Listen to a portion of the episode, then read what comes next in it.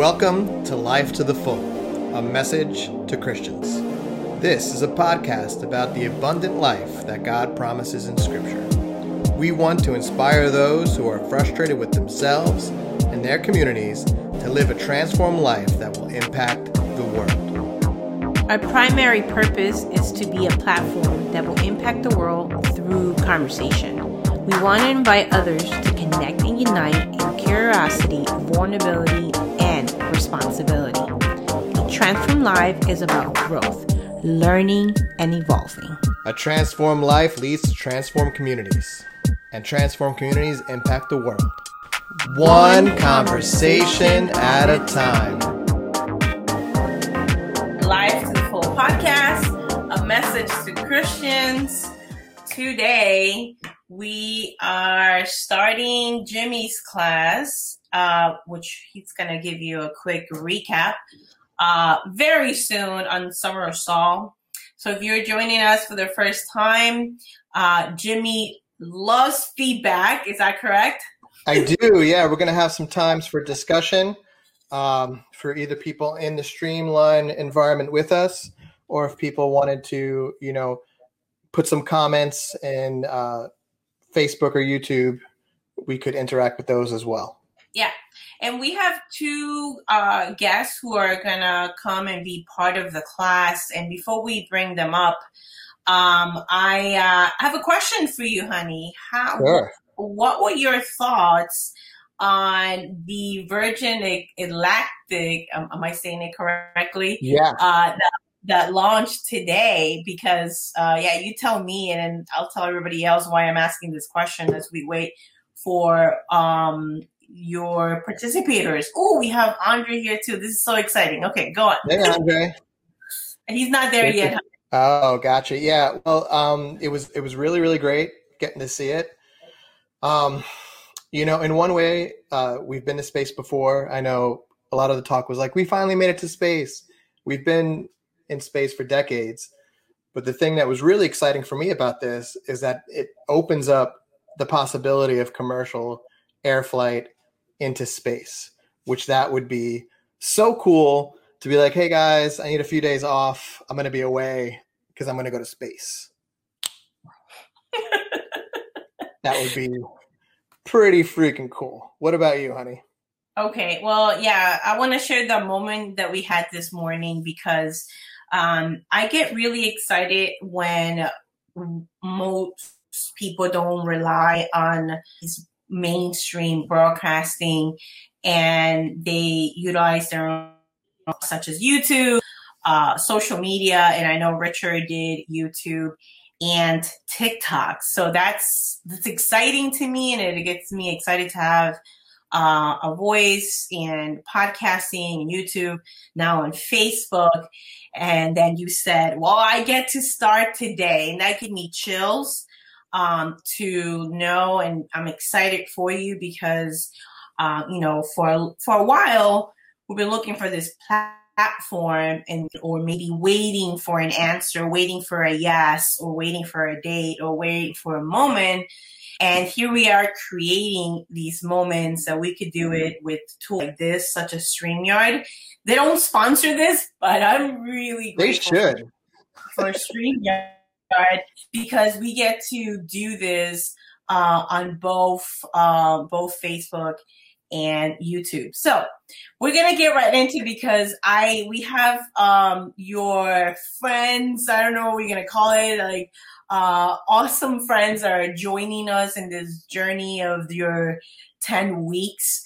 Um, and so I'm having a bit of technical issues, like the live today. and it happened. So, Jimmy, we're gonna. Why don't you talk about who who's in the class, unless you're not able to see it. And as soon as I get my hands on it, right now I'm not able to see you nor anybody. Okay, now I can see everybody. Okay, cool. So let's bring our you, our friend, our first buddy of the evening, just as an intro. We're gonna bring up a David Salazar. Oh my goodness! All right, so what will we do, David? You're coming up in three, two, one, boom. Let's see, where is David? Hello. Hey. How are you guys? We got the rock. The people's. Uh, did you call me Deacon? Pat, did you call me Deacon? No. Okay. Deacon David, Grandmaster Reverend Fresh. Straight from the 10310, I think. I don't know. I gotta have one of those, those horns. I need a, a bigger intro. Yeah. yeah. What, tell, tell everybody where where are you joining us from, David? I can't hear you. Oh, uh, can you hear me now? Oh, Jimmy, can you repeat the question? She wants to know where you're joining us from. Are you somewhere in the Caribbean? Or are you at an undisclosed government facility? No, I'm in. I'm in my son's room. Hence Oh, the, nice. the toys in uh, unkept room behind me. That's cool. I love. Are you uh, are those headsets uh, David's headsets? Your son? No, these are mine. These are mine from back in the day when I used to uh, uh pretend. DJ? Yeah. No, I never did. That's awesome. That's awesome. All right, cool. Thank you so much for joining us. And then we got Andre in the house. We're gonna bring Andre in three, two, one. Andre's in the house. Hey, Andre. Hey, How's Ohio? uh, pretty good. Hot, very, very hot. But uh, yeah, it's pretty good. Cool, man. Uh, ooh, we're so excited to have somebody in Ohio. Uh, that is so cool. Not far from us. Yeah. So it's 5.30, 5.30 your time, Andre? uh, nope, it's six, six thirty. Okay, Thirty-eight cool. for me. Okay. Yeah. We're, we're in the same, we're in the same, same time zone. All right, and then we have one more person. We're going to bring up Nick Caruso on three, two, one. Sorry, I'm late. Uh, There No he worries, man. Coca-Cola, Coca-Cola. yo, Good. Jimmy's How's it going, buddy? How you doing? Going good. Did you watch uh, the game today, England versus Italy? I sure did. That was a family event right there. Oh man, I didn't get a k- chance to catch the end. Uh, who won? Uh, Italy won in penalties, man. Nice. That's always exciting. Yeah. My cousin from Italy called me and he said to me, uh, "Cuz, if I um, if I have a heart attack during the penalty shootouts, I just want to let you know I love you." All right. Yeah, I love it. So we got soccer fans here. And Nick, you want to tell everybody where you joined us from? Oh, uh, Pennsylvania, Bethlehem, Pennsylvania, in Lower Nazareth Township. It's, it's um, the spiritual crutch of the world, Bethlehem and Nazareth at the same exact time. Um, Cool. nobody gets my joke, but I do. the That's spiritual awesome. crux of the United States. I love it. Yeah. Just messing around. So That's cool, right. guy. All right. Um, well, yeah, honey. Um, while I pull up your information, unless you have it in there. I have it here. Just I'm not sure if I can share. Uh, no, you just gotta uh, add me in the Google Drive. And as Jimmy is doing that, I want to remind everybody who's either on Facebook or YouTube that you could actually join the conversation as well uh, by posting a comment on either or, and we'll be able to chat. And if you want to join next week, I mean, guys, how easy was it getting here? The, you didn't have to download anything. Tell me about your experience getting in here. Uh, I did. I had to download uh, Firefox because I didn't have it. Um, Really? Mm. yeah, Hmm. I, I only use my iMac for for other stuff, so I didn't have it on there. But other than that, it was easy once I got installed. Yeah, yeah, cool. And then for everyone who's here, we also have a private chat.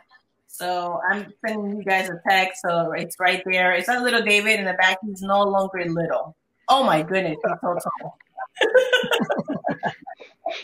That's a Um, big guy right there. yeah, that is a big edit right there. That's awesome. All right, guys. Well, Jimmy, um, I am still pulling that up. Uh, but yeah, go ahead and uh, get started here, and now I'm gonna come out, come out, so you can take over, and I'll have your slides very shortly. Okay, you were able to get that that I sent over? Yep. She, she's telling me from the other room. We're in the uh, the Y Superstars headquarters here. Our expansive setup. All right, guys. Well, thank you so much for coming. Uh, you guys all know me, who's here in the StreamYard. Uh, Jimmy Z from the 10312, uh, coming up from the Shaolin uh, here to do our first ever Summer of Scripture. Uh, and we're going to be doing a Summer of Saul. All right. So we're going to be looking at sometimes known as Rabbi Shaul, known to most Christians as the Apostle Paul. So we have a lot of fun things planned for the summer. This is the first time we're going to get together, and we're glad to have all you guys here with us, either live on the Facebook page or on YouTube, or you know here in the uh, the online Streamyard community. Streamyard is an awesome tool if you're doing anything with large groups of people. You mm-hmm. definitely want to check it out. It really helps you just to get things done. And they are not sponsoring me at all, although I'm hoping they will, so I can get all my StreamYard tools for free. So, what to expect for this summer? So, we're going to be doing Sunday seminars, uh, Sundays at 6:30 p.m. We're going to try and do it for about 10 weeks. Uh, there's the live StreamYard classroom. We still have a few spots open if you want to try and get in where you can actually I can actually see you on screen. We can interact together with some of the discussion questions. We can get you on the live feed. It'll be pretty cool. Um, if you can't be on the live environment with the StreamYard, because again, we have limited spots for that, uh, please follow along on our Facebook page and our YouTube page where you can be a part of all the fun. And if you're like Jimmy, oh no, I can't do it Sunday to 6:30 because I have I have to do these other things. I have to work. I have to do something else. It's cool because it's going to be recorded, so it's going to be on our Facebook page for a Life to the Full message for Christians, uh, and on our YouTube channel, so you can watch it whenever, whenever you know, whenever you can. That way, you can follow along with everything that we're going to be doing. So the Sundays are going to be a mix of presentations and discussions. So please come prepared to listen and to talk. So we're going to get some time. It's not going to just be all me. Uh, I want to hear from you guys. I want to hear what's going on with you. What are you thinking as we go through some of this material? Um, and yeah, we're also going to release the audio as a podcast. So that should be a lot of fun. So the way the week's going to go today is going to be an intro course. Today is like week zero. That's the way I think of it. And the title of this is Deeper Wells An Invitation to Being a Lifelong Learner. This is the first time we're doing anything like this. And I just want to encourage you guys to go on this journey with me of being a lifelong student of the Bible, uh, being a lifelong student uh, of the Word, and just really getting into it. Then, weeks two and three, we're going to do some intro material to Paul. Uh, we're going to look at who Paul is, who this Rabbi Shaul guy is, what's going on with him, what's some of the background information that we need to know uh, to be able to get into this. Uh, so we're going to be doing at least one week, maybe a week and a half of an intro to Paul. So that's all weeks two and three. And then we're going to do uh, one week each of each of the chapters of Ephesians. So we're going to be doing a deep dive into the letter of Ephesians. And uh, that's strategic, as we'll see in a little bit. Uh, Ephesians was chosen on purpose. Uh, it's a great way just to get a vast overview of Paul's thoughts, Paul's thinking, and the way he looks at uh, the Hebrew scriptures. And we're going to be doing some summer reading. So the summer reading is optional. no one's going to be checking to make sure you did your reading. Uh, so it's encouraged. I'm going to be doing it as well. I'm going to have I'm going to try and have some time each Sunday so we can talk about what we're reading. It's going to be an NT Wright summer. So if you haven't heard about NT Wright yet, you're welcome. I know many of the people on StreamYard with me have heard of NT Wright. I know many of them have read many of his books. Uh, but when you're talking about Paul, there's really no one better for everybody than NT Wright. NT Wright is a rare breed. He is a great biblical scholar, and he's also a really good writer. You, those don't usually come together. Uh, he's easy to read at all levels, no matter where you are. And even if you've been a biblical scholar for many, many years, you know, or if this is something you just study on your own for a long time, you'll get a lot out of any NT, NT Wright book. So we're going to be reading uh, two Uh, one is Paul, a biography, and that's kind of his seminal work on Paul. Um, it's a fairly easy read. There will be some bigger reading chunks that we're going to try and get in with that. Uh, that is an awesome book. It's going to give you, it's basically an overview of Paul, his life, and where N.T. Wright thinks he wrote all of his letters. And the second book we're going to read is How God Became King, the Forgotten Story of the Gospels. And that is just a fantastic book. Uh, a lot of times, Paul has loomed so large in the mind of many Christians and in the mind of many theologians. You go to any given Sunday service, you're most likely going to hear at least three or four verses of Paul preach, right? You're not usually going to, maybe you're going to hear a parable of Jesus. You're not really going to hear the whole story of the gospel preached, usually. Uh, every now and then, someone will dip into the Old Testament. Maybe they'll pull something out here or there. But by and large, uh, Paul kind of dominates modern Western Christian thought. And how God became king by N.T. Wright kind of flips that and puts the Gospels uh, really back into the center of what we should be thinking uh, about as Christians, especially when we read the Bible. And the third book is Paul for Everyone. It's part of N.T. Wright's Paul for Everyone series, uh, and it's called The Prison Letters. So it's basically a paragraph by paragraph commentary that he wrote, I think maybe two decades ago, about the prison letters. Uh, we're not going to be reading that one full, but it's it's a great accessible commentary to have that you can kind of go through. Uh, you know what we're going to be doing together in Ephesians uh, and really for the prison letters in themselves. So it's going to be really, really great to kind of even once we do this together during the summer, you guys can go away and you can have some tools because it's always good to have a commentary with you uh, as you go through some of the stuff on your own. Uh, and so we're going to try and do some readings assigned by week to kind of let you know, okay, this is what you should be tracking with. So if you haven't gotten your books already, uh, it would be a good time to get them either today or tomorrow. If the reading is something that you're going to want to do with us. And for my audiobook fans out there, I just want to say listening to a book is still reading. So if you want to listen to audio, that's perfectly fine. I listened to both books before I even had a physical copy. Um, Paul a biography I listened to, and I was like, wow, I got to get this book. I didn't get even a physical book. I just borrowed it from the library just because I wanted to have it for a little bit and how God became king. I listened to that first and I was like, man, I really have, have to have this book. I have to mark it up. So I, I got that book as well. But if you love the audio space, please stay there. Listen to audio. I know a lot of people come from different places, might have busy lives. You're like, you know what? I only have my commute. That's when I, I do my reading. Please go for that if you want to stay current with our reading assignments. And we're also going to be doing something called scripture journaling. So if Patty's able to, when Patty's able to get my slides up, I'll show you guys a picture of this. Uh, but so ESV or Crossway, Crossway publishes the English Standard Version. They kind of led the way in this with what's called scripture journals for single books. So they take single books of the Bible and they turn them into a scripture journal. So for every page of scripture, you get an additional page for notes. And the way they've set up the text is they set it up very literary style. So if you go to you find Bible over here. If you go to a regular Bible, the pages are usually very, very thin. It's hard to make notes in. Uh, so this one is is made to set up with notes, and it looks like I see uh, my slide deck about to appear. Uh, it's very easy to make notes in the margins. You have an extra page just to write your observations and things that are going on. And that's an example right there of the scripture journal that we're going to be looking at. It's really, really cool. Um, so it's single books of the Bible.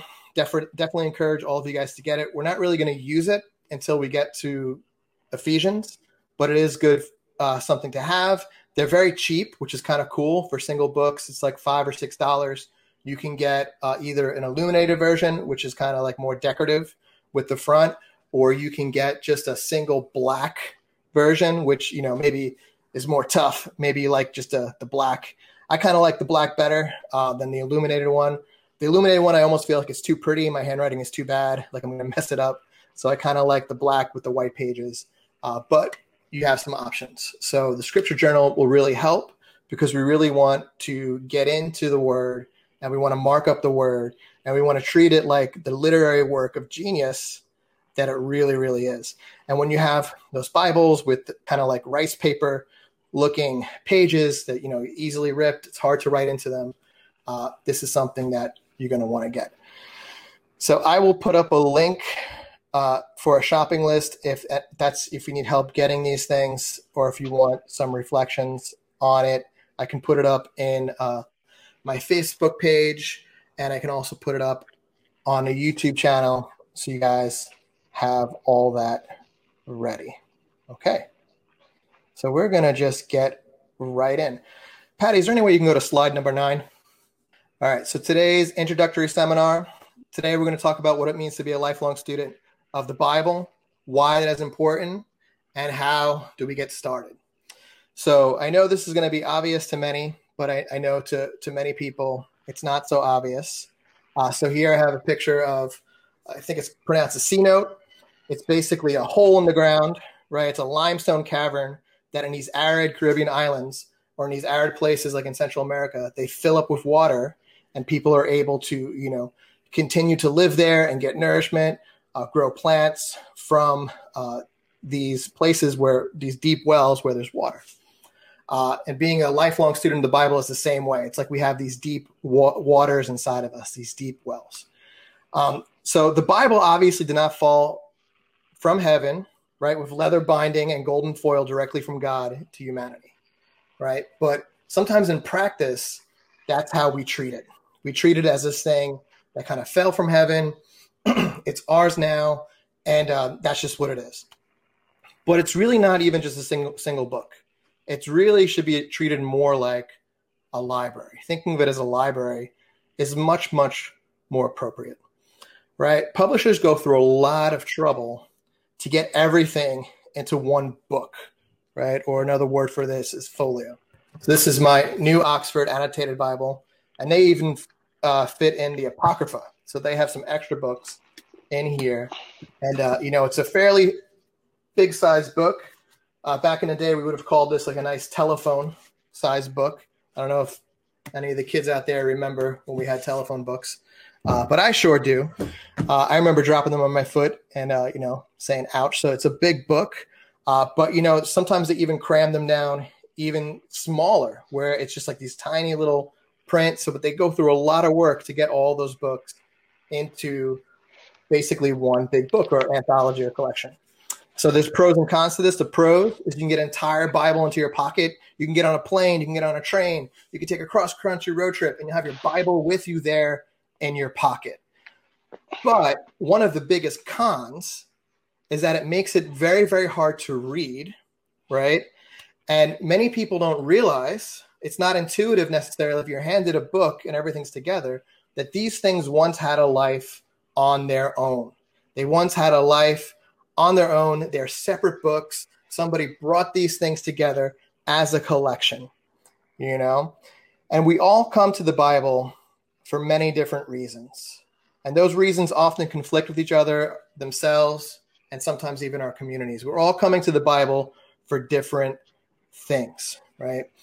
Some people's expectation of the Bible going into is that the Bible is perfectly clear, right? I can just I can just read this and then I can just do what it says, right?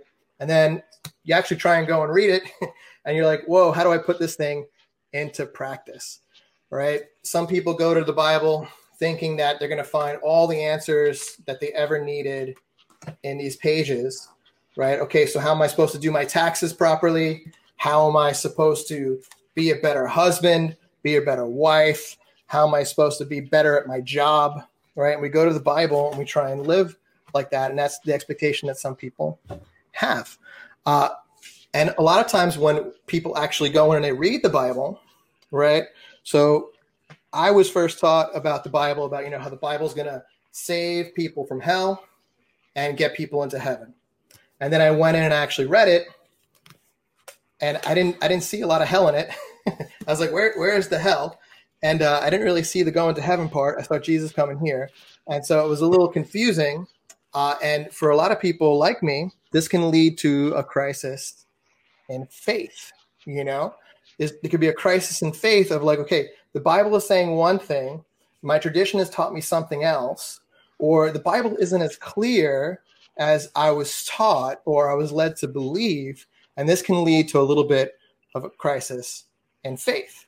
And unfortunately, most churches they kind of like to focus on that devotional reading of the Bible, which not not not nothing necessarily wrong with that, right? They're focusing on lots and lots of people, so they're focusing on the devotional level of teaching the scriptures, and they're not really teaching people how to go deep. And as a result of that, we've kind of raised, you know, a lot of very immature uh, and spiritually weak Christians that aren't really sure how to handle the Bible, how to handle the big questions, um, and stuff like that.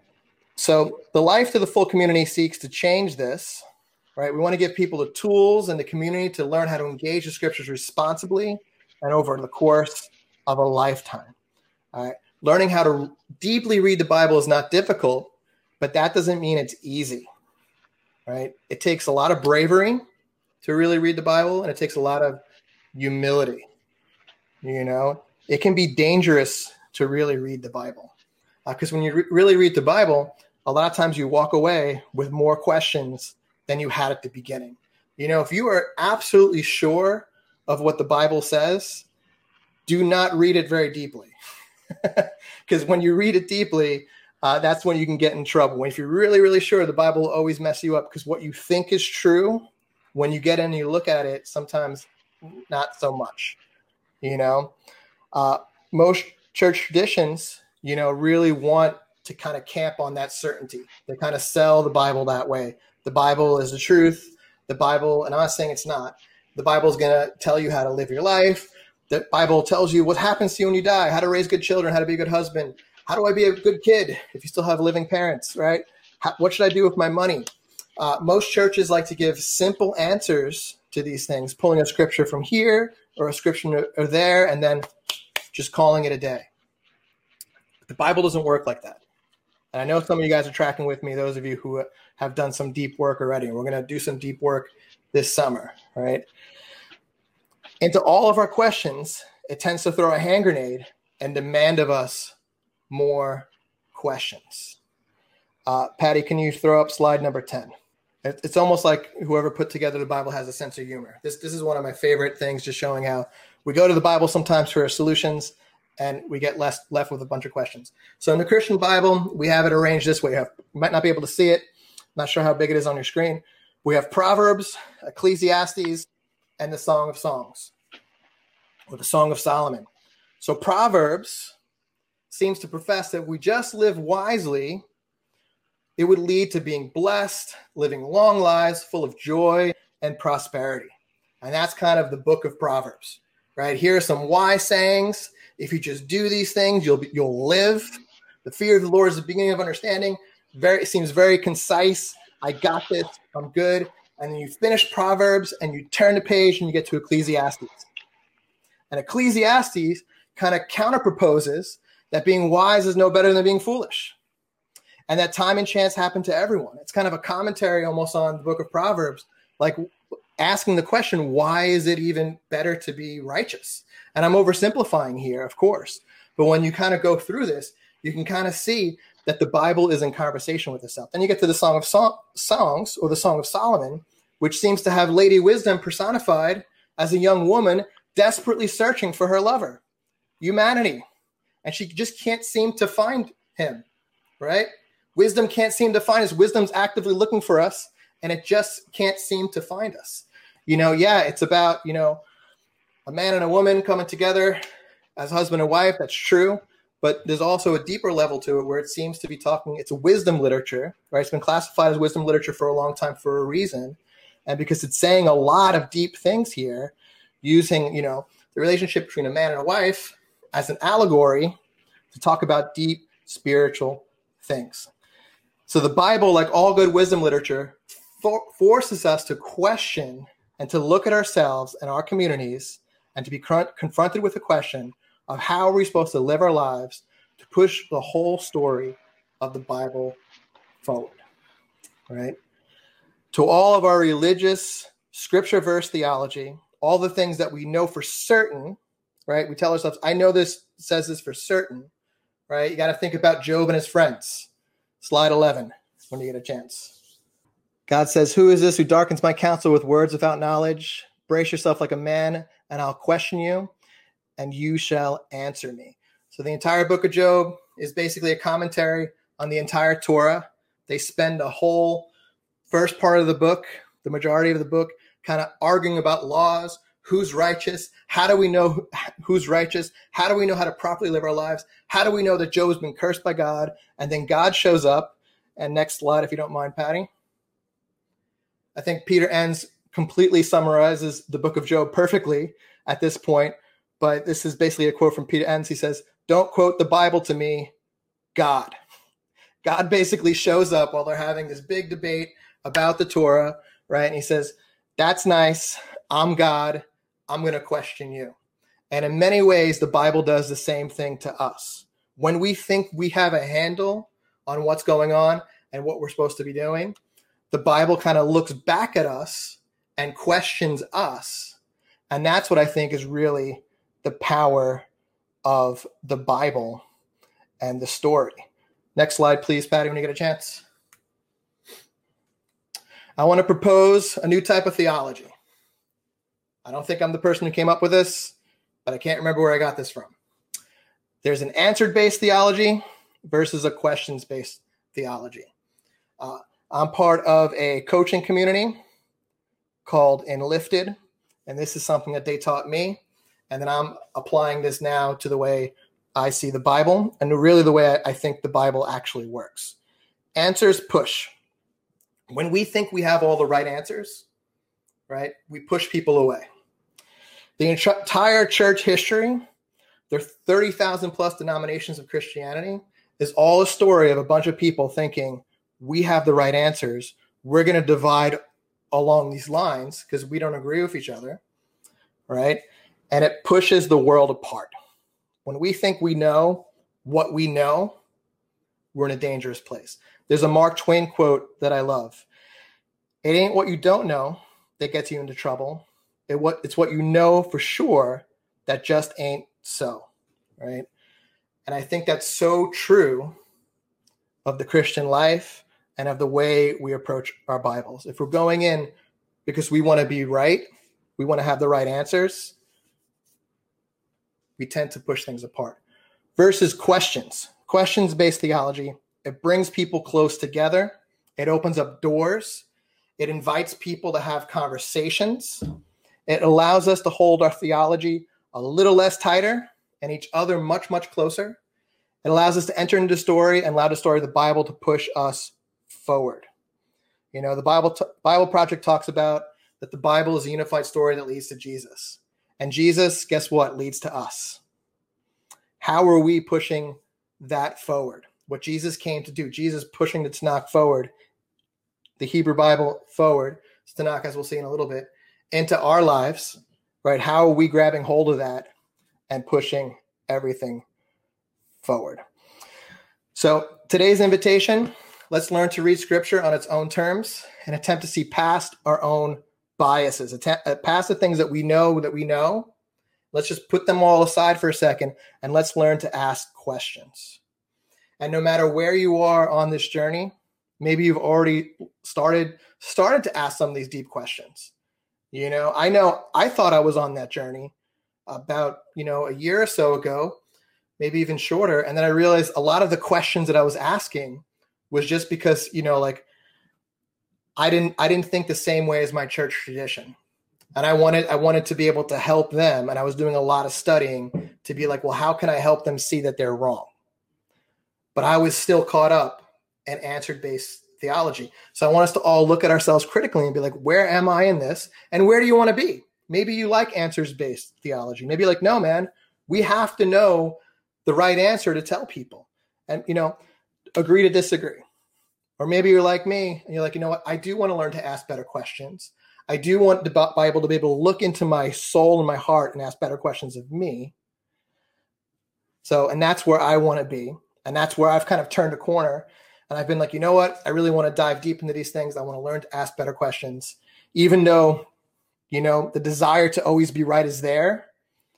You know, as uh, the founder of our Unlifted community has kind of said, I've kind of taken that desire to always want to be right and I've put it in the back seat and I gave it a juice box and some crayons. Said, okay, okay, just be quiet. It's good. We're going someplace with this. We're learning to ask better questions. All right, Patty, could you throw up slide 14? All right. Anyone know what this is? Actually, I think it's kind of hard for you guys to respond, so I'm just going to say it, unless someone knows. Patty's able to do that. Um, This is not the garbage dump in Staten Island. I know some of you guys are wondering that. Is that Mount Sinai? This is what you call a tell, right? So, this is uh, a feature in biblical archaeology. It's really all over the world, but in the Middle East, there's these unique conditions that keep these things intact for much, much longer, right? So, basically, Patty, if you go to the next one, there's another one. It's a smaller one. Someone's like kind of built a field around it. Let's go to another one. It's a nice big one. Let's go to the next one. So when you start digging into these things, you start noticing layers of civilization, right? So you kind of start at the top. It looks like this nice, oddly shaped hill. In the Middle East, you know, mostly flat, and you have like some some big mountain. Uh, mostly flat. You get these like mounds. You start digging the top. You start finding ruins of cities. So what happens? Okay, there's always been like a lot of climate change happening in these areas, a lot of social unrest, right? So a city or a town would kind of get started, and then maybe the weather would change, so they would have to leave, right? Or they get attacked and they'd have to leave. Everything got burned down. People would come back, and then they would re- rebuild, and the same cycle would take place. And so little by little, these layers of civilization just start building up over time.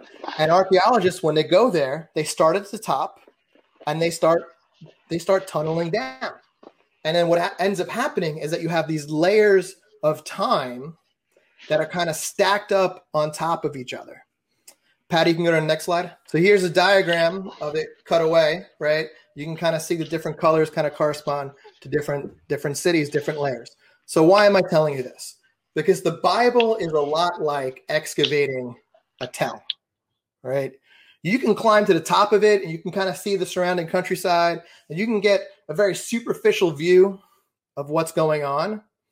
Ah, but if you really want to understand what's going on, you have to dig a little deeper. You know, you have to start going into the Bible and you have to start looking deeper. And every time you think you've reached the floor, okay, this has to be the bottom floor. Eventually you realize, no, there's about like four or five floors at least underneath me that are still waiting to be excavated. And how do I know this? Because the Bible is the most studied book in history. We've been at this for thousands of years, and we keep finding new things. And I'm not saying it's just, hey, we learned to do something different with the Bible. Some brilliant person reading the Bible over the course of a lifetime notices something, writes a paper, writes a book. Other people go in there and they figure out this has been here the whole time and someone has put this in deliberately. this there's no way this is here by chance. This is there on purpose and it's something that no one ever thought of.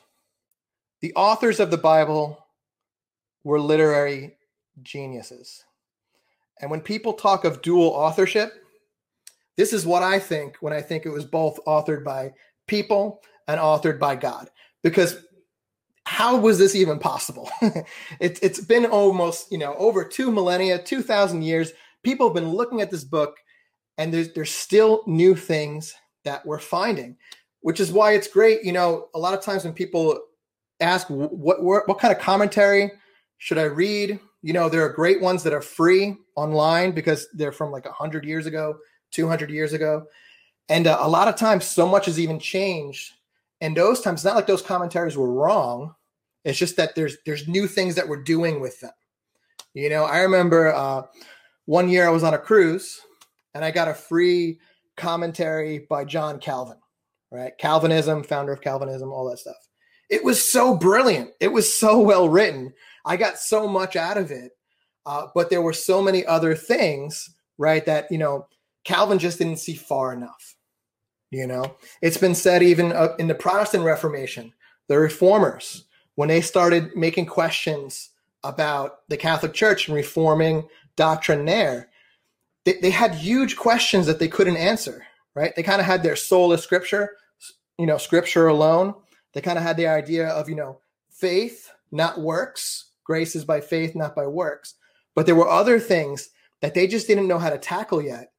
And they kind of just left for future generations. They never really thought that people would just stop, you know, which is what we tend to do. We just stop and then we try and do things as long as possible, right? Until the Bible itself kind of gets in the way and starts questioning the way we do things. All right, so that's how the Bible is like a tell. Now we're going to get into some tools. So when excavating a tell, you have to be very, very careful, right? Uh, you you can't just go in, right? If you put me in an archaeological dig, I'd probably get my hard hat on, I'd get my shovel, and I would just start hitting things. And they would probably kick me off the site right away because you have to be careful when you dig too. And going into the Bible is no different. There are some really, really great tools that you can use to kind of go and to do this. And so for an introductory class, class zero, as I like to call it, before we get into the rest of the weeks, we're going to just meditate on some lessons uh, from one of the best books I've ever read. I actually considered doing a whole class on this book as well. I'm probably going to do it eventually as a book club. So I'll be looking forward to that, where, you know, it, it has nothing to do with the Bible, but it's the book that you've always been looking for. Because even though you've been taught how to read, not many people have actually been taught how to read, right? We've kind of we've kind of been taught how to scan just the lines, we get the basic information. But even like in school, right? They would give you the highlighters to give you pencils. Okay, go highlight your book. I don't know what I was doing. If I sometimes I, would highlight entire chapters because I'd be like, oh, all this stuff is good.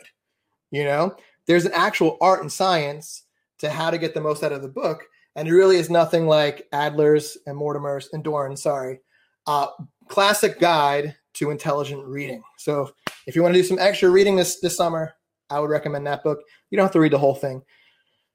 Private message me if you want to know. I could tell you which ones to read. I've been through it a few times already. All right.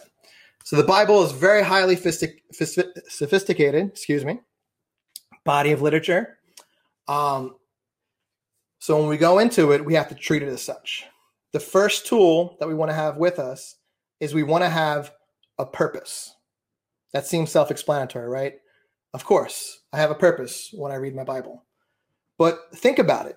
And I've talked about this before in other places. This is also a piece of ancient literature right? This is the Egyptian Book of the Dead. It's kind of cool. It has like hieroglyphics and it has the translations right below it. I got it when I was like 10 or 11. It's very strange 10 or 11 year old. Uh, but this is an ancient work of literature. Not everybody sits down every morning to read the Egyptian Book of the Dead. I'm sure there are some people, call them nerds, they usually live in universities. Uh, but the Bible is the the book that sold the most. It's been the most printed book in human history. And a lot of times we forget to ask ourselves when we sit down to it, why am I doing this? What's my purpose in reading the Bible? Uh, most Christians, unfortunately, don't read their Bible. Uh, I think a lot of times, even even uh, I've done this before. I made a goal of reading the Bible in a year, and when I used to do it, I would just like kind of just power through it not really comprehending uh, what I was reading.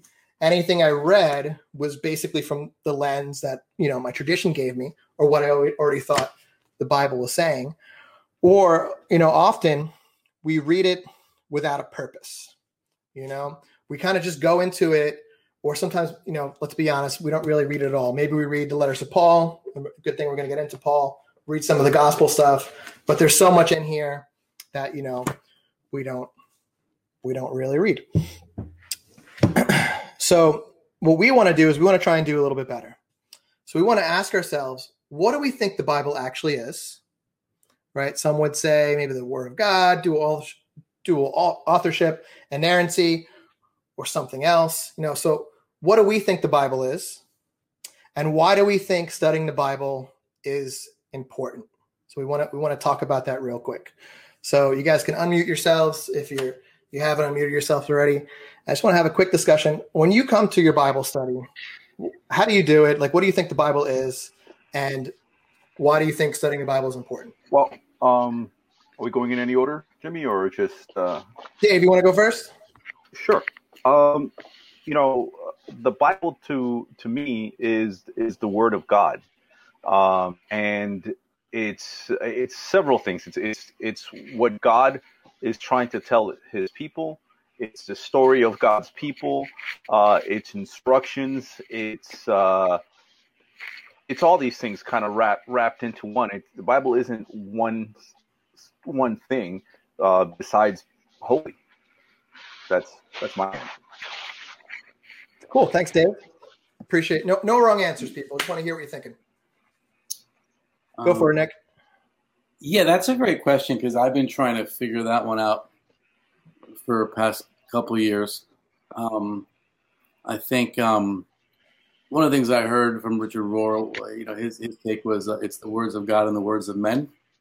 Hmm. Um, um, you know, Peter Enns likes to say that God lets his children tell the story. Um, uh, I think, um, I think for me personally, like, and I'm still trying to figure all this out. I, I really think it's man's best attempt at trying to figure out life and mortality and morality and civilization and truth and like it's like this it's almost this evolution of watching people trying to figure this out as time goes on. And at the same time i think that you know it's the israelites kind of origin stories that uh, it looks like you know either stuff that was passed down orally uh, a lot of it probably written from the monarchy, and then a lot of it all, you know, art, you know, stitched together and edited throughout time, and probably really didn't even become the Bible the way that we look at the Bible now until after the exile.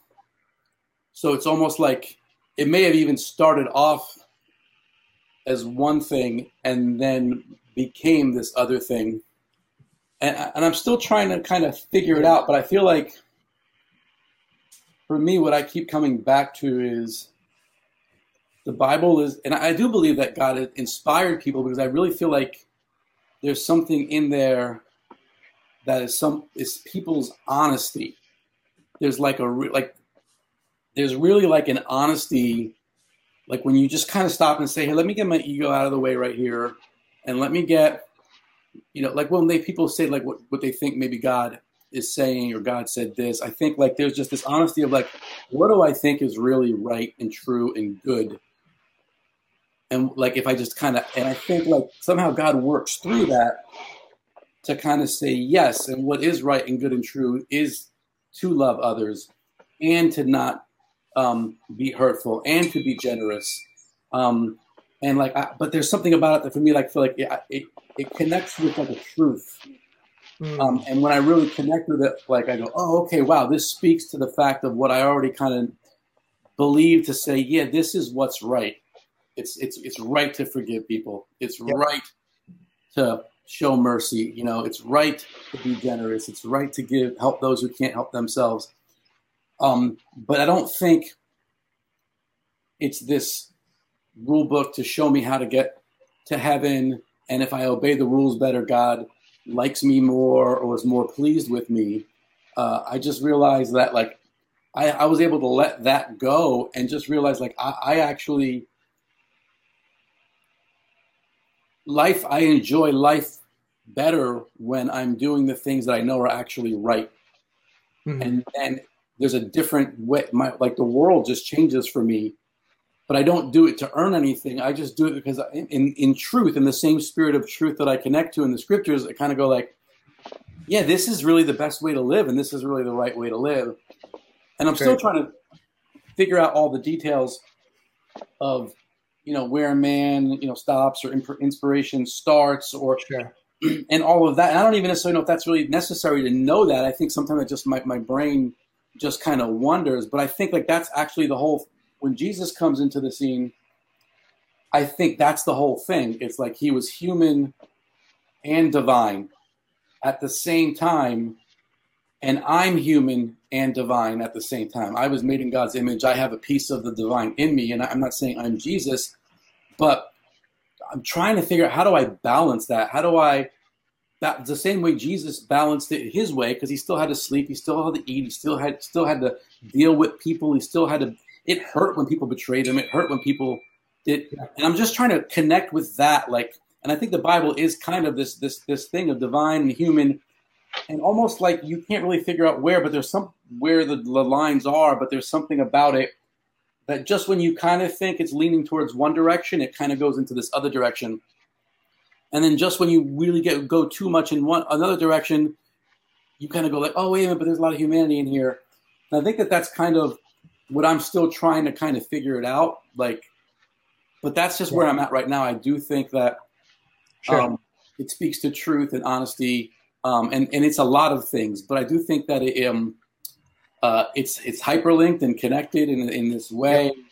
Um, so yeah, so it's like so much. So I'm always trying to figure it out sometimes I just have to step away from it for a little bit so I can not have a lens um, going in um, yep. because it's just so yeah. So I'm sorry, I don't went on a long time, but that's kind of where I'm at right now with it. It's cool, man. No, I appreciate it. It's good to hear. Um, you know, because I hear like even with you, it's like you're still trying to figure it out, and I think that's important. That's very brave to say that. I really, you know, I appreciate your vulnerability because I think it. Not everyone would be able to stay say that. You know, even when they're they're at that place where they're still trying to figure out some things. So, so thank you for that. Andre, did you have anything you wanted to say real quick? Um, I feel like, uh, I guess like the only thing I say is it feels like it's sort of, I mean, I guess I kind of like the idea of something about like God and like people like working together mm-hmm. to kind of to kind of you know, like, you know, it's like maybe it's kind of like these people are telling like the story from like their like sort of like perspective, you know, and it's like, you know, like God is there, you know, like how everything connects together and stuff. It's like God is there, but yep. still acknowledging the fact that, you know, people are trying to do the best that they can do mm. to like understand God, you know. So I think I would say that and probably the human aspect of like yep you know like how to be a human being like you know uh yeah like how to be or the way to be you know like it's a I think it came from like a Rob Bell book I think but like it's mm. showing kind of like showing us like how to be human humans sure. you know like what is what does it mean to be a human being I think it makes it more relatable to mm. you. I think um, when you can see it from the perspective of this is what it's like to be, you know, human. Um, mm-hmm. So, yeah, yeah. I like it. Thanks a lot, Andre. Um, you know, some of you guys know because you know I talk to a lot of you guys on a regular. I just started a, um, a seminary program, and I just took a class on the Book of Ezekiel and Ezekiel comes at the end of you know the second part of the Tanakh, right? Uh, the end of the prophets, and it, it's really cool because you know God keeps referring to Ezekiel as the Son of Man, like basically like you're, you're a human, like listen, you human, when God's talking to Ezekiel, which is kind of cool, and uh, I like the way a lot of times Ezekiel goes back at God, like God tells him to do one thing, and Ezekiel's like, God, I can't do that. and you know like like when god wanted ezekiel to make that bread and he, at first he wanted it to be cooked over human excrement human dung. And you know ezekiel's like i can't do that god.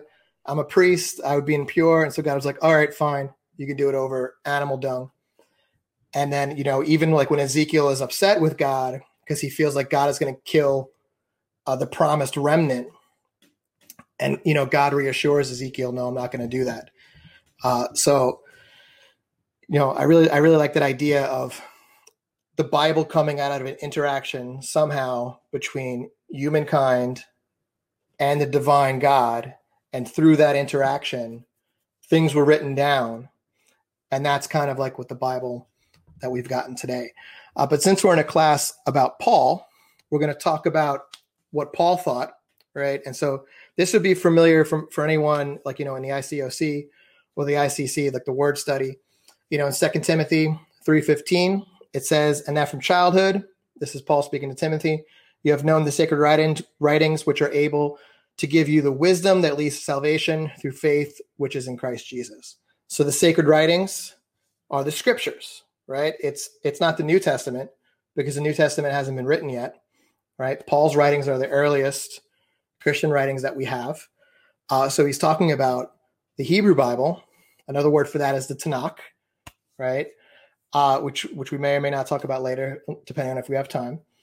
Uh, so he's talking about these sacred r- writings are basically wisdom literature, and wisdom literature behaves a lot differently than like a manual or like a how-to guide or a guidebook or you know even a collection of proverbs right? Wisdom literature it's it's supposed to make you think. It's supposed to challenge you you know and it, it says here that it makes you wise for salvation. That's going to take some unpacking later. Uh, we're going to get a great chance to look at at word salvation you know what paul was talking about there when we get into ephesians. We're going to have a great opportunity for that um, but the sacred writings does not mean the bible as we have it right it means the old testament and to paul that was enough for him to know how to be wise and for him to attain salvation, which you know seems to be the point of everything he was doing. So I just you know I find that interesting that you know a lot of times when we go for wisdom, we kind of just go to the New Testament. We'll go to okay, you know maybe a parable of Jesus because it seems like Jesus was was telling a lot of like moral stories there, or we go to some of those quotable lines from Paul don't do this, do that. And we're like, okay, I got this.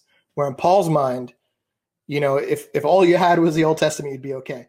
Now, obviously, you know, I read the New Testament too. I think the New Testament's great. I think it's connected to the Old Testament as well, but just kind of wanted to point that out here as we go through. To Paul, this is all wisdom literature, and it should be treated as as such. Uh, number two is major arguments matter more than details. So there are major thought lines that weave themselves throughout the entire story of Scripture, including Paul, as we'll see. Uh, Paul's a genius. So when Paul even says like one sentence, he kind of usually assumes you know everything else that came before, and that you're also very educated. You know, you know some Greek philosophy, and you're, you're late, latest with all the Greek Greco-Roman education that they they had at the time as well. Paul was a genius, right? Uh, so there are major thought lines that weave themselves through Scripture. These have intentionally been put there by whoever organized and edited this material together. Okay, these major arguments a lot of times are much more important than the minor details. But unfortunately, a lot of times what we can do going to scriptures is we can major in the minors, right? And this can lead to a lot of misunderstandings of what the biblical texts are and what they are trying to communicate. So I'm going to give some examples of majoring in the minors, right? So we have what's commonly called scripture verse theology, right? Going to the Bible and taking bits and pieces of scripture to create a theolo- theology of something out of all of these verses, right? Uh, takes scripture and verses and arranges them that creates a seemingly logical argument. So if someone, if you're kind of following along with someone and they're like, well, First Timothy this, uh, First Corinthians this, and you kind of go through, you can kind of see, you can, know, oh, I can follow that logic because you you've arranged it that way. Um, some things that people try and answer with scripture verse file, scripture verse theology is how do I be saved? What is salvation? Uh, baptism, bring Jesus in your heart, heaven and hell, all that fun stuff. Uh, proof texting, uh, using scripture verses as text to prove or back up your theological point of view. Uh, for instance, the scripture we just used before, 2 Timothy 3.15, right, when Paul says the Holy Scriptures, is usually sometimes stitched together with 2 Peter 3.16, uh, where, you know, Paul says, sorry, Peter says that Paul writes the same way in all of his letters. And some, I'll just read the whole thing for you guys. He writes the same way in all his letters, speaking in, in them of these matters. His letters contain some things that are hard to understand, which ignorant and unstable people distort as they do the other scriptures to their own destruction. So they take a, a separate letter, you know, they kind of stitch that together and they go, obviously, Peter here thinks Paul's writings are scripture, so therefore Paul's writings are also scripture. Uh, and you know, maybe, but these are two different letters written at two different times. We don't even know what writings Peter was referring to. We could assume that we have them, but we don't necessarily really know. We don't know what things he was referring to. We knew that we know that Paul to the scriptures was the Tanakh or the Hebrew Bible. Peter kind of says Paul's writings were scriptures, therefore, for all of Paul's writings are scripture, or all the New Testament is scripture, therefore I can ignore the Tanakh because I have the New Testament, which I find much easier to deal with. Now, I kind of say that, you know, I know no one would actually probably say that out loud. I disregard all of the Old Testament, but I think if you ask yourself, okay, how I am, how am I as a reader? I think a lot of times you'll find. I know I did when I when I examined myself as a reader. I kind of ignored the 80% of the Bible that came before my New Testament. And, you know, I was very compelled by Jesus. I was very compelled by the gospel. I still am, you know, I still, I still love the New Testament, but I largely ignored uh, all of that. And when Jesus said, don't you know everything in the scriptures writ- was written about me. And when I went in there and tried to find Jesus, I had a lot of trouble finding him right away. Uh, but Paul is all about that. Paul is all about finding Jesus in the scriptures, as as we'll see as we get into uh, the letter of Paul that he wrote to the Ephesians. Uh, systematic theology uh, is basically a, a fancy term um, that I know probably not many people use in common speech, but I like it. It, it basically says we're attempting to answer questions of the text that the text is not trying to answer. For instance, we have a text that was speaking to a certain place, certain time. This this applies for both the Old and New Testament. Um, it doesn't explicitly say, give me an answer, but I'm going to try and apply those scriptures to answer a question that uh, the Bible's not trying to answer. An example of that would be like original sin, the Trinity, what happens when I die, are speaking four letter words sinful? Uh, can I live with my girlfriend before marriage? Uh, things that, you know, marriage as it exists today didn't really exist, like, you know, for, for very long. You know, there was either either it was an arranged marriage or it was between families or it wasn't necessarily the same way that it was today. Uh, so yeah, and basically it's an attempt at practical theology. You know, how can I how can I read the Bible and then just walk away from it and know know what to do? Uh, versus biblical theology, and biblical theology is like my new best friend. Um, it's basically asking the questions uh, that the trying to search out the questions that the Bible itself is asking and is attempting to answer. So that's what we that's what we mean when we look for the major thought lines, the major lines of thought that are going through the the entire scriptures or the entire text. So we're looking for those big concept, those big things that you know the authors of the Bible were really trying to answer. And so that's kind of my case for biblical theology. That's kind of what we're going to be trying to do um, you know, as we go through this. So I have another question. Um, I'm going to ask you guys, see what you think. So not to be exhaustive, uh, but just kind of just give me a little snippet. So if you were going to say, okay, what's one major thing of the Bible that's kind of it's there in the beginning, it's there at the end. The Bible is attempting to answer this globally. What do you think one of those things would be? I think I feel like we kind of touched on it a little bit before. Anyone have any thoughts? I think the the coming together of heaven and earth, I think is mm-hmm. is something that's there, um, you know, basically from the beginning to the end. Yep. Um, so that's one thing. Uh, even just, um, you know, the whole garden, you know, representing this God space. You know, you see it really early, and then you kind of see it all at the end in Revelation. So it's all yep. that's one thing. I'm just going to stop there. That's great. Yeah, in the beginning, God created heaven and the earth at last chapter of Revelation, heaven's coming down to earth, right? The city. So it's nice unity there. Anyone else have any thoughts?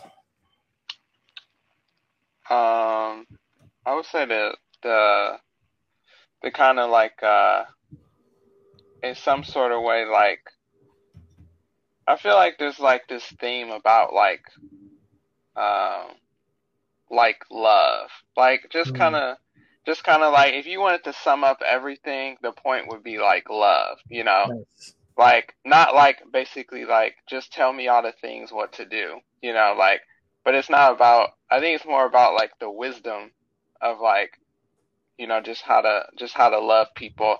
And then it's like okay, like well what does that look like, you know? Instead of like it coming straight out and telling you like what to do, more so like okay, like what does this look like? Yep. In our situation like here and now, you know, kind of thing. That's great. Yeah, I'm gonna have to echo what Andre said there. Um, hmm The the overriding theme, I think, in in the, all the entire Bible is is love, and uh, and you know, love the God, the love that God has for us, the love that we have that we're supposed to have for God, and uh, the love that we're supposed to have for each other. So That's great. Yeah, all good stuff, guys. All good stuff. So yeah, it's looking for those big concepts, and um, you know, as we go into to Paul and Ephesians, there's definitely some big concepts there that you know Paul is is tuning into. Um, you know that we're going to try and pay attention as we go through it, because a lot of times what what we can do, I know I did this um, as well, and sometimes you know I still I still miss it, even though I'm more aware now of my biases. Is I read something and I, I kind of just fill in like missing information. So if Paul is talking about about something, I kind of just supply my own answer instead of taking it extra time to think through. Okay, but what does he actually mean here in this context? So the third thing we want to do is we want to use multiple modes and fully engage the text. So there's this concept of passive reading versus active reading. So passive reading is kind of just like just giving it a superficial once over, right?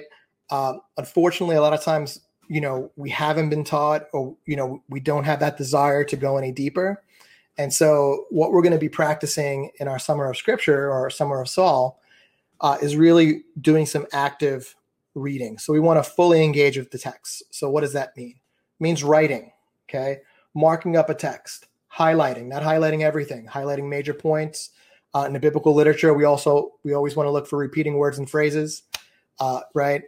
Taking notes, other things called marginalia. I love marginalia. I don't know if you guys love that, but I love seeing famous authors like the way they mark up texts. It's like it's like a thing of beauty.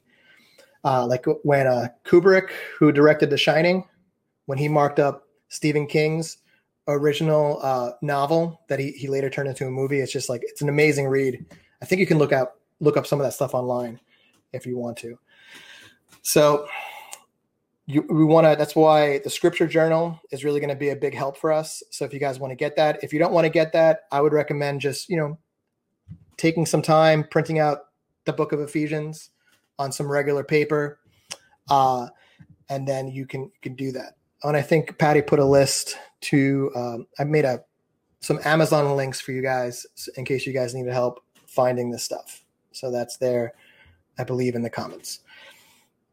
Uh, talking, I think having discussions like we're doing today and like we're hoping to facilitate uh, over the summer is a way of just really actively engaging the text. Uh, speaking, I think looking for opportunities to speak. I always try and, once I've kind of learned something or spent time doing stuff, I always try and arrange opportunities like this where I get a chance to speak uh, to people. Just creating a talk, uh, you know, is is a great way of kind of engaging the text even deeper. And then teaching, because teaching is really cool because you get a chance to also arrange a talk. You get a different look at the material. You get to arrange it, and then you know you also get an opportunity to have discussions with people, and so you kind of get the best of both worlds. And then visualizing, uh, drawing, looking at archaeology, taking trips, uh, sketching and drawing, uh, preparing content. Uh, I was I was recently in a class over the summer on Ezekiel, and the professor like was doing like a whole bunch of stick figures, and it kind of changed my perspective of the entire Bible just by looking at these stick figures because it was like, oh, okay, I see it now, you know, and, and some of these things. I won't I won't bore you with the details of that, but it was it was fascinating.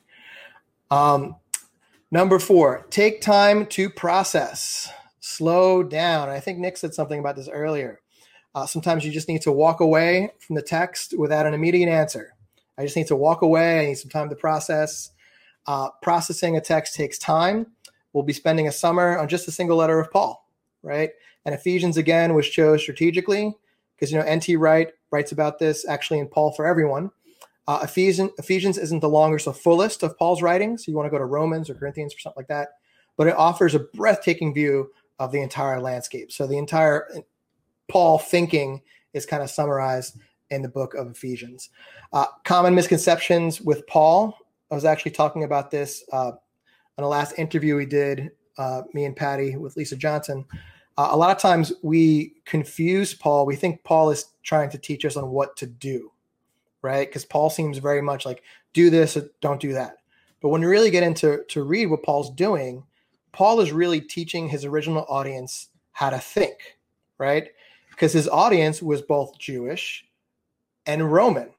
So, in some ways, Paul is assuming that at least half of his audience is tracking with the rest of the Hebrew Bible that Paul has in his head, and that they're able to fill in those details. All right. So, they're tracking with what he's saying. And the other half of his audience, you know, if they're Roman citizens, they've most likely been trained in rhetoric, which is the particular type of way Paul kind of constructs his arguments. So there, there was a logical flow to his argumentation that his his Greek readers would have gotten a lot out of, and kind of together they could kind of you know really get a fuller understanding by working some of this stuff out together. And the letters, obviously, you know, it's not like everyone got their own copy and they went home and they had some tea, right? They probably someone probably read it, they heard it multiple times, and then they probably discussed it and they walked away and they discussed it, they thought about it, they slept on it, and all that stuff. So, you know, as we go through Paul, uh, we want to keep his original audience in mind, and we'll get more into that when we kind of do our intro to Paul about some of the ways that might have worked and how that can kind of change uh, our understanding of certain things. Um, so, quickly, let's have a few statements from you guys. So, how does understanding Paul's original audience and assumptions change change the way we should approach Paul? So, when we're thinking about Paul, uh, does does it change anything for you? Maybe it doesn't. Just I'm just curious. Um, I have a. So when when my kids uh, were were younger and they went to go mess with the stove, yeah. um, I I said to them, "Don't touch the stove." Right? And when I said that, I didn't mean for them to never touch the stone when they grew up, the stove when they grew up and figured out how to cook etc. And I didn't mean that nobody should ever touch the stove. Um, obviously, we need to cook and and whatever, but I meant it for them in that specific time and in, in that moment. Uh, so sometimes when when if you if you read the Bible and it's directing a group of people to do something, uh, it was really just for them because of right. their situation or their circumstance, and it doesn't necessarily mean that no one was ever to do that that thing. Does that that make uh, kind of a long trip around the park to get there? No, that, that's a good point. I mean, people have pointed out, like for instance, uh, you know, Paul doesn't give instructions about speaking in tongues in every one of his letters, really just in Corinthians. So there's there's the theory that that might have not been what was happening everywhere because he didn't give instructions to everybody uh, on all that stuff. So I think depending on the audience, you get different things, and I think that's what you're saying, right? And some things that are told they're they're for a time, they're for a reason and a season, not necessarily forever. Is that accurate? Yeah. Yeah. Cool. Anyone else? Go for it, Nick. Yeah, I mean, absolutely. I think um, just even understanding the Old Testament and Second Temple Judaism. Yep. Um, makes such a difference in Hellenism, and then everything going on politically, uh, and then the Roman Empire, and then everything from Pharisees and Sadducees and Zealots, just all the people, and then you get to this message of Jesus, and then seeing how um, it was about all nations, and when you start to really see how um, the Jewish people had such a hard time letting the Gentiles in as equals. And understanding um, that from the perspective of Jews being in a land that was overtaken by Gentiles and being treated as second class citizens. I mean, you know, when Paul's about to get flogged, he kind of goes, "Hey, is it legal to to beat a Roman citizen without a trial?" And the implication is, well, you can beat a Jew without a trial. And now, all of a sudden, in this new kingdom that God is bringing, the Jewish Messiah is letting those same people be equals, and and it, it creates this whole problem. So, like, and to the point where you know, there's Jewish purity laws, and they're not even supposed. In, in Peter in Acts ten, he's like, "I'm not even supposed to be in your house." You know that, right? Like, and and then when you look at Galatians, like they're not eating together. Peter walk, Peter walks away. It's almost like, wow, there was the, the, the there's there could be two communion tables in the church, a communion table for Gentiles and a communion table for Jews. Could you imagine? In you know, and when you start to think about the implications of this, you start to realize, like, oh, this thing is it's it's this different conversation. It's it's about becoming one humanity, not about this whole how do I get to heaven when I die and how do I how do I define who's lost so I know who I can go and try and save. It's really about right. this different. And when when you start to understand all of that stuff going around, it it changes the way that you read Paul because he's addressing serious issues, and then all of a sudden you realize Romans is about several different groups in the church that aren't communicating with one another and aren't one, you know. So he's trying to bring this message of Jesus in John 17 about being one. Well, it's easy to be it's easy to be united with everyone that agrees with you. Yep. Um, so he's trying to say, look, guys, we have to figure out how to be united in, with our differences. So it changes everything. Um, you know, and going back to what Dave said, you know, be, and when you see that, then you start reading the letters differently. And you also got to remember, like, you know, many people have said it. You know, you're only hearing one side of a conversation. Yep. Um, so you don't you don't you don't always. We have to sometimes try and figure out or use our best guesses, but it, it does leave a lot of unanswered questions, which is really it's good because it, you know like we don't have to be so certain about everything. We can actually let it breathe and, and marinate and what was going on, what might have been going on, and how does this really play into now and you know, so like, yeah, so I think it, it totally changes the way that I, I look at Paul's letters. Yep. Um, when I think of who his audience was, what was going on culturally, what was going on, uh, there's so many different things. Yeah, so that's it. Yeah, it, it's so true. And uh, you know, I was actually speaking to this with someone else recently too. I don't remember when. I think it was on one of the podcast interviews we just recently did, where it's ironic that so much of Paul's verses have been used to divide churches into theological camps. Well, the Bible Bible clearly says boom, boom, boom, and then someone else over here goes, well, no, no, no, no. The Bible says clearly boom, boom, boom, boom. Sometimes the same verses arranged different ways, but when you actually get in, you read an entire letter of Paul. Basically, every single thing this man ever wrote is about bringing the body of Christ together. it's about no, no, no. There's no slave. There's no free. There's no Gentile. There's no Jew right? There's no male, there's no female. There's only one in Christ. Yeah. We're, you know, and it's it to me, it's like the man is all about unity. If he came today, you know, in a time machine, in a DeLorean, or like you know, Bill and Ted's uh, phone book, and he showed up, I think he'd be he'd be scandalized about how his mail. First of all, he'd be like, "Why do you guys have my mail?" And second of all, he'd be like, "Why are you using my words to to divide people? That you're missing the point." If he had a Twitter, I think he, he would not be shutting up about it. He'd be like, you know, like he'd be he'd be doing fire every day with his tweets to kind of like bring us to our senses. Um, but let's move on. So number five is focus on high value content.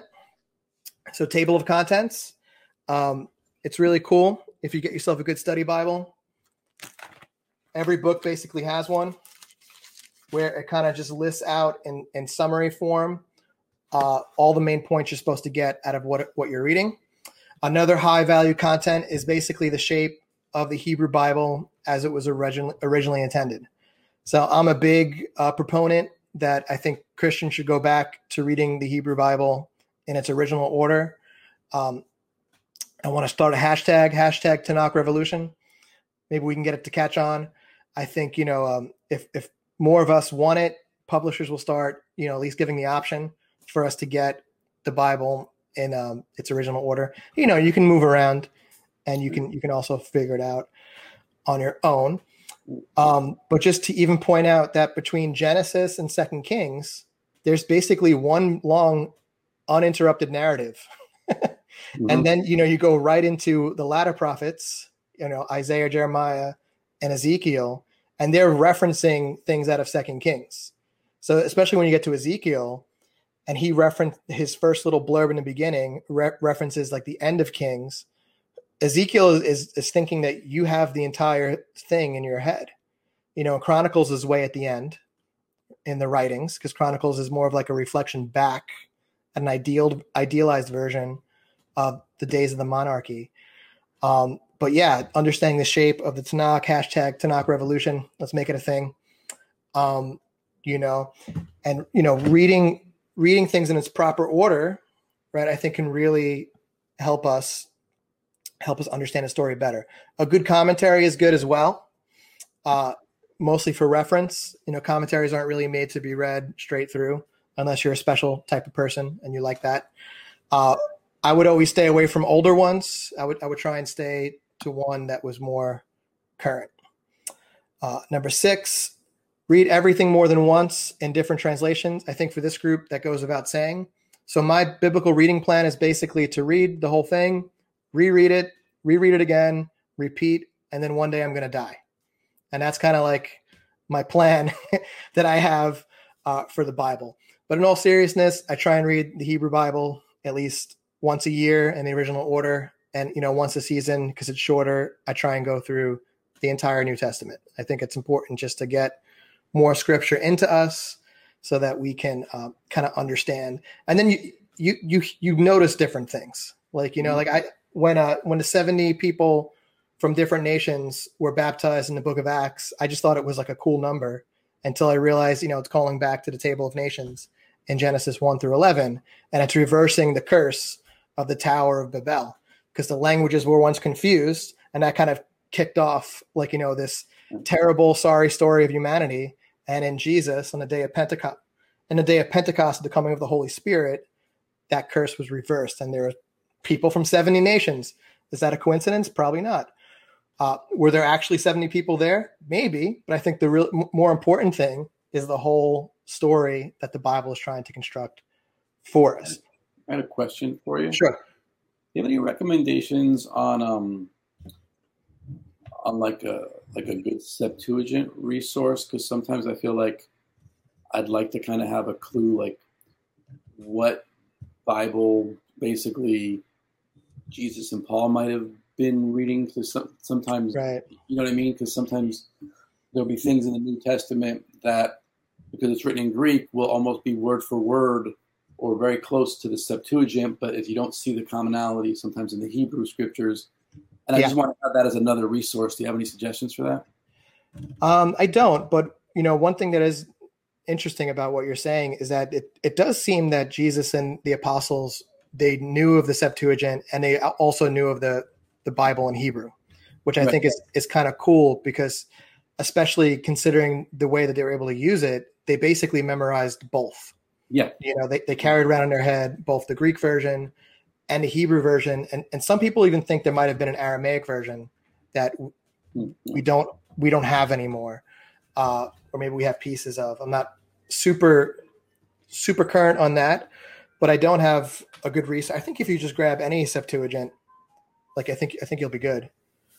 Are you looking for or like something some like a commentary on it or uh, I'm I'm looking um, maybe like a resource where I can just kind of go and then like then I can look at the the, the, the, the original Greek word and kind of say, oh yeah. wait, lines up word for word in this New Testament rather than you know because sometimes when you're looking you're, you're looking at a Hebrew word versus a New Testament word in Greek, right?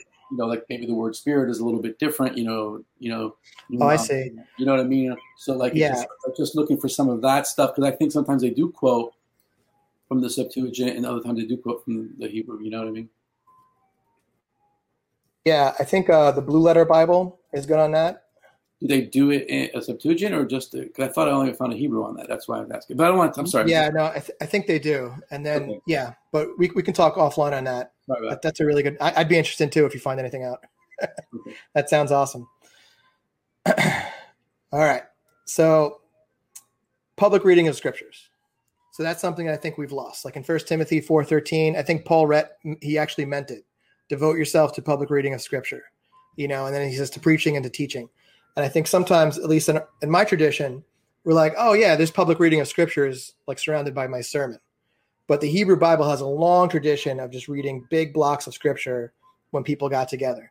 Actually, tra- not traditional churches, but higher churches like Catholicism or Lutheranism, they do a much better job of just reading large chunks of scripture because they have something called the liturgical readings. So they go through different liturgical years, and over a course, course of a year or two, they get to, to read the whole thing.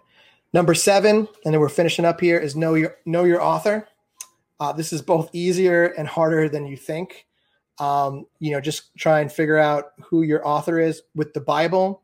You know, the question I, always kind of like to ask is, well, did Moses really write the Torah? Probably not. You know, and that that's okay.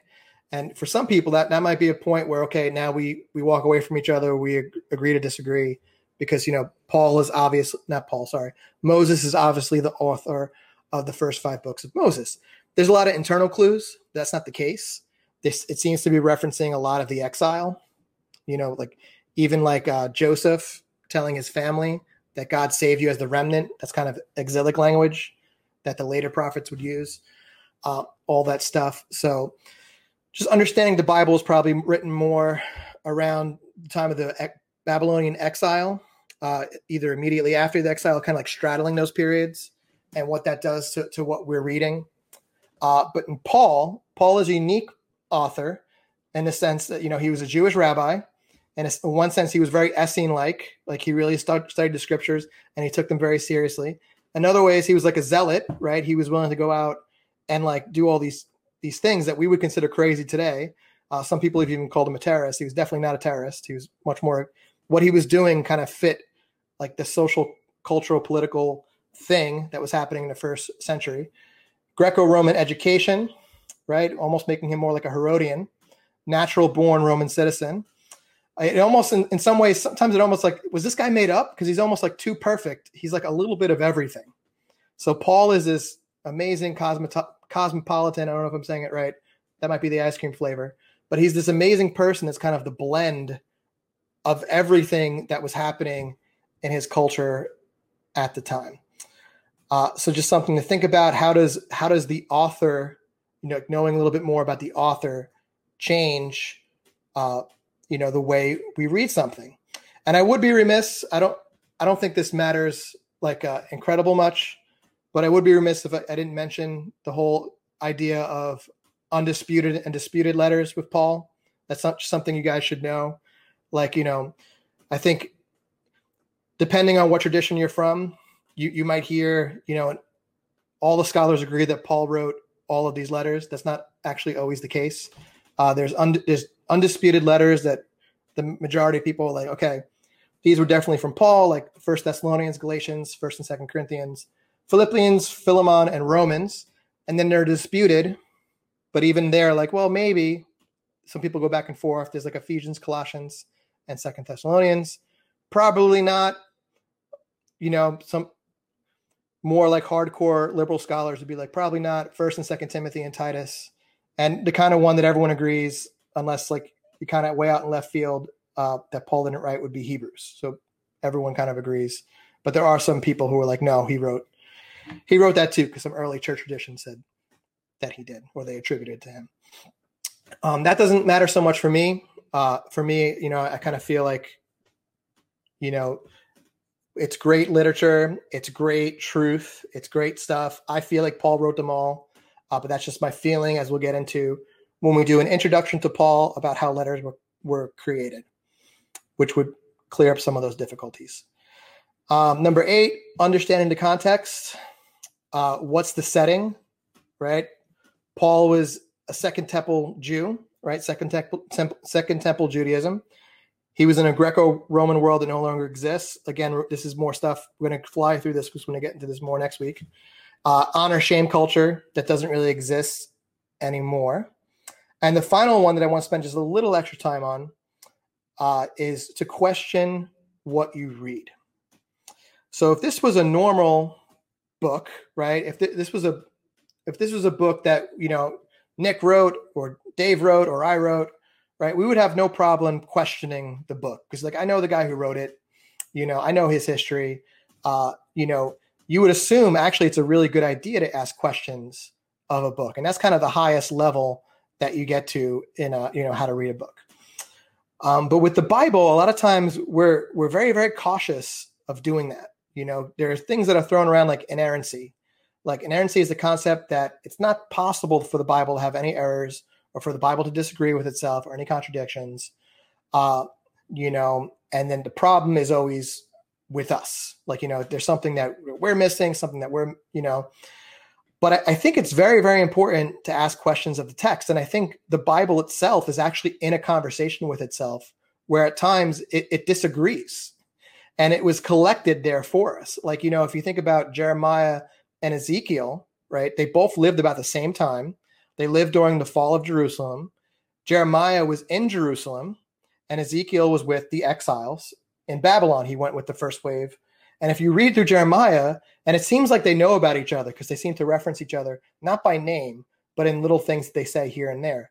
And Jeremiah's message is kind of like, guys, we have to repent.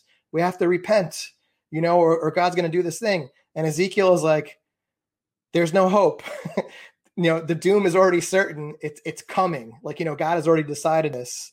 You know, he's he's making this other point. Uh, so just to think about that, that here, like, you know, they put them right together too. You go to, you read Jeremiah and you go to Ezekiel. So they're having this conversation with itself.